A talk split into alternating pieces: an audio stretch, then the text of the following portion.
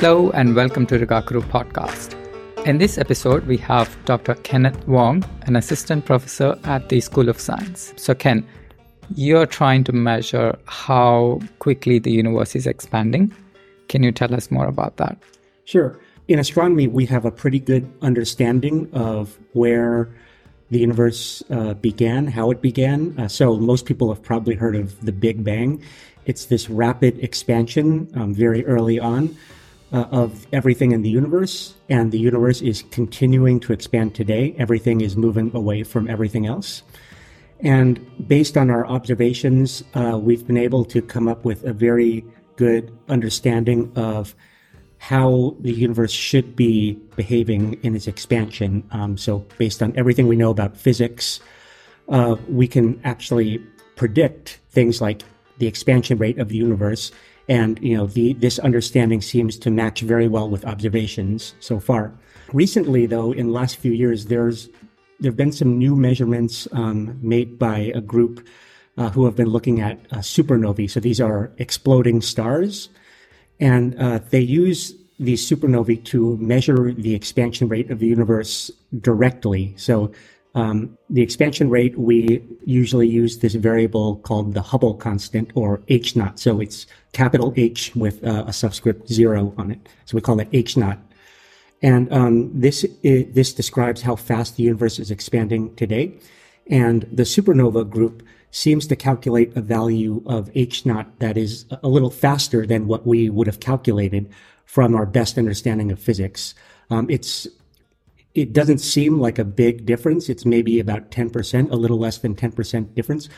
But considering how precise the measurements are, it's actually quite significant, and there's a large disagreement there. This H0, the value that you talk about, gives us how fast the universe is expanding. So if the H0 value is higher, then the universe is expanding faster. Yes. And if it's lower, it's expanding slower. That's correct. Okay. There's been this recent controversy between these two values, the lower value, which we would predict from our calculations based on, the Big Bang and all that, and this more recent measurement made by this group using supernovae.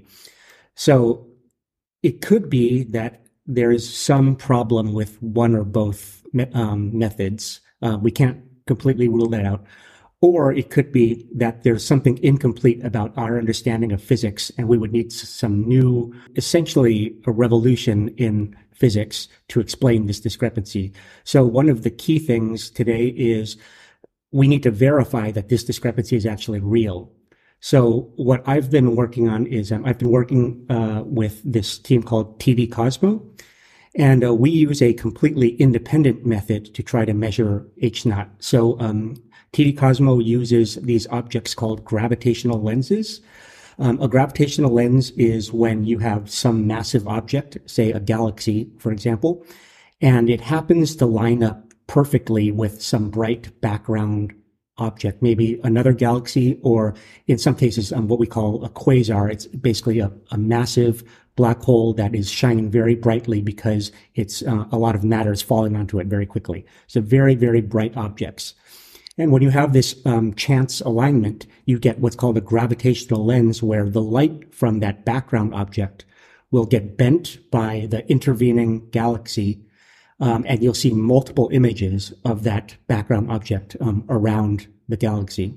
Using this method, we can calculate H0 in a manner that is completely independent of both the previous methods I mentioned, the observations based on the Big Bang and the observations based on supernovae. You mentioned there was a method for measuring the speed earlier.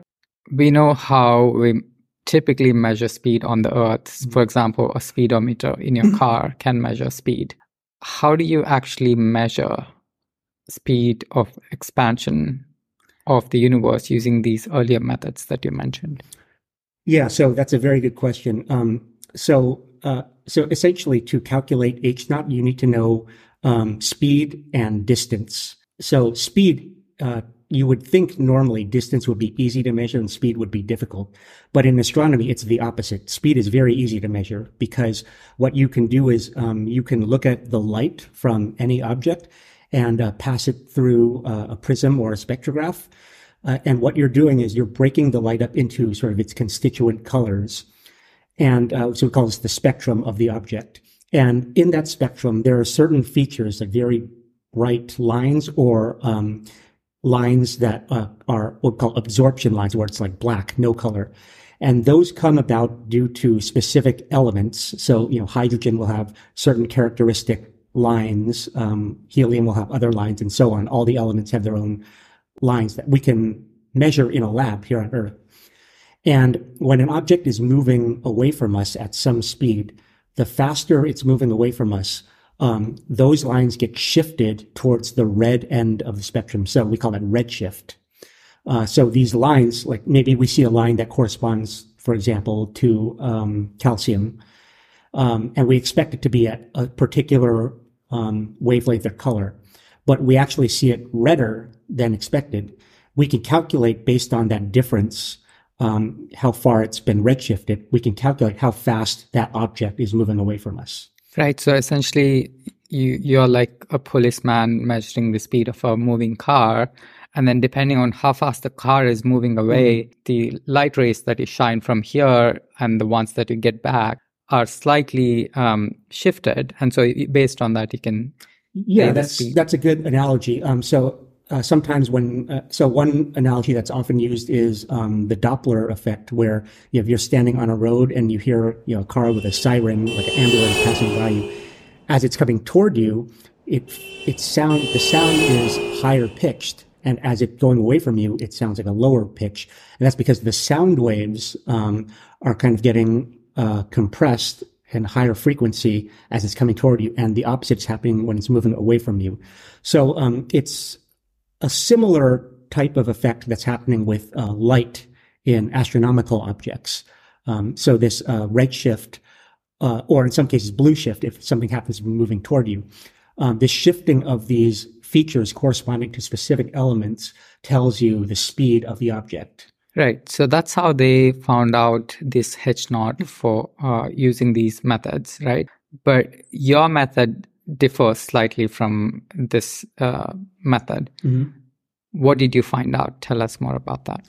Yeah. So, so I mentioned these gravitational lenses, and we specifically look at galaxies that are gravitationally lensing background quasars, so these bright black holes that I had talked about.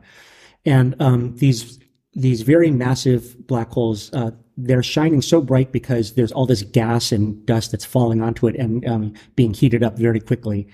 And they tend to flicker on short timescales because the rate at which it's sucking in this gas and dust can change very rapidly. And so if we see a quasar get very bright or very faint all of a sudden compared to its normal brightness, and then you have a gravitationally lensed quasar where you have multiple images of this same quasar, what we see is that these brightening and dimming events don't happen at the same time. They're not simultaneous in the 2 or 4 images that we see.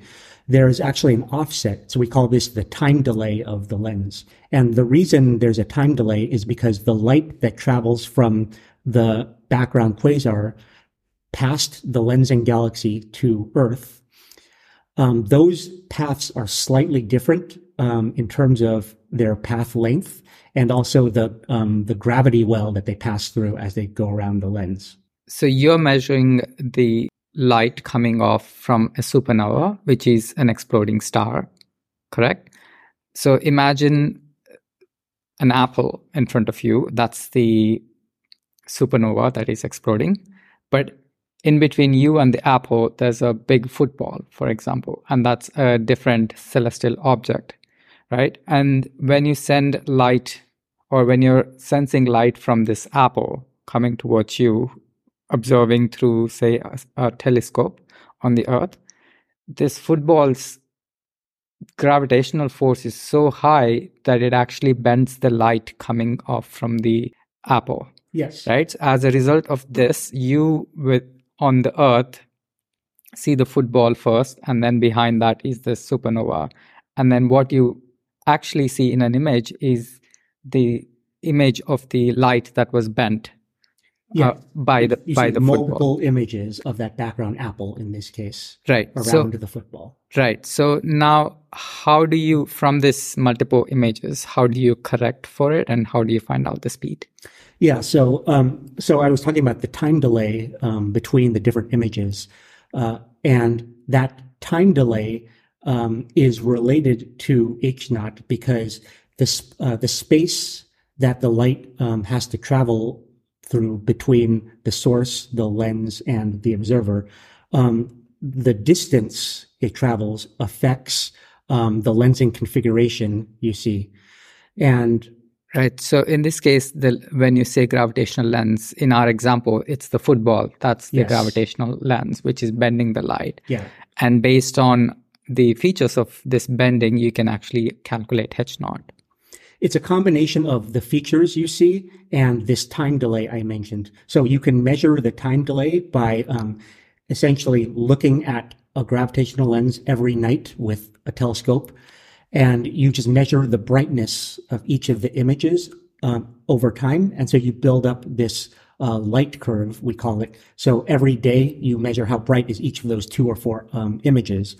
And then when you have several observing seasons worth of brightness measurements, you can look at the shape of those light curves and you see, oh, okay, this one got brighter at this point, and then a few days later, this other image got brighter, and then a few days later, this other image got brighter. You look for common features to determine how much you have to shift those curves to match up, and that tells you the time delay between the images. So with the time delay information and with the configuration of the images, that kind of tells you the strength of the lens. That tells you something about the distance that the light had to travel, which is related to H0. Right. So essentially these, in our example, the apple and the football, they are not just static, they're moving. And depending on how the gravitational lensing looks like at different time points, we can figure out at what speed they're moving. Sort of. So they are moving.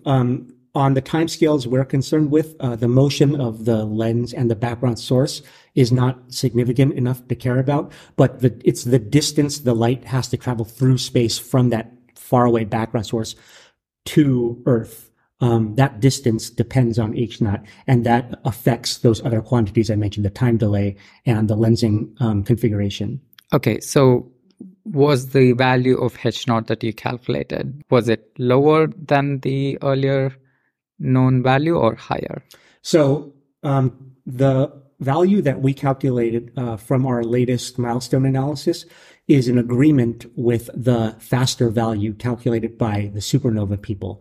So this does seem to further exacerbate this tension in the Hubble constant that we call it. What does this actually mean for physics, and why does it matter?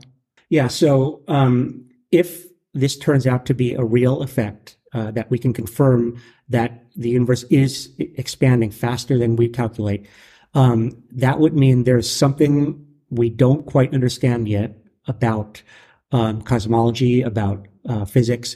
It doesn't mean we have to completely throw out everything, but it means that there might be some missing piece or some incomplete part of the theories we have at the moment. So this is really important in terms of our understanding of just the universe, where it came from, where it's going. It's a very fundamental question for physicists. Obviously, anytime you come out with a result like this, that, you know, would it have such huge implications? A lot of people are going to look at it and look for potential areas where things might have gone wrong. So when the supernova team I mentioned first came out with their result, you know, a lot of other scientists, a lot of other papers came out, you know, criticizing them, trying to see, you know, could this have gone wrong? Could this have gone wrong? And they seem to have answered those pretty well. And we went through the same thing when we first published this result. And, you know, we're trying to do our best to address all of the potential sources of uncertainty here. We have some new observations coming up with the James Webb Space Telescope. So this new space telescope that's been taking great images for astronomy. And hopefully with these new observations, we can address a lot of the issues that people have raised and really solidify our confidence in our result and confirm that our result really is correct. Well, I hope that you'll be able to confirm what you measured is correct and that it will lead to new knowledge in physics soon. And thank you so much for your time today. Thank you.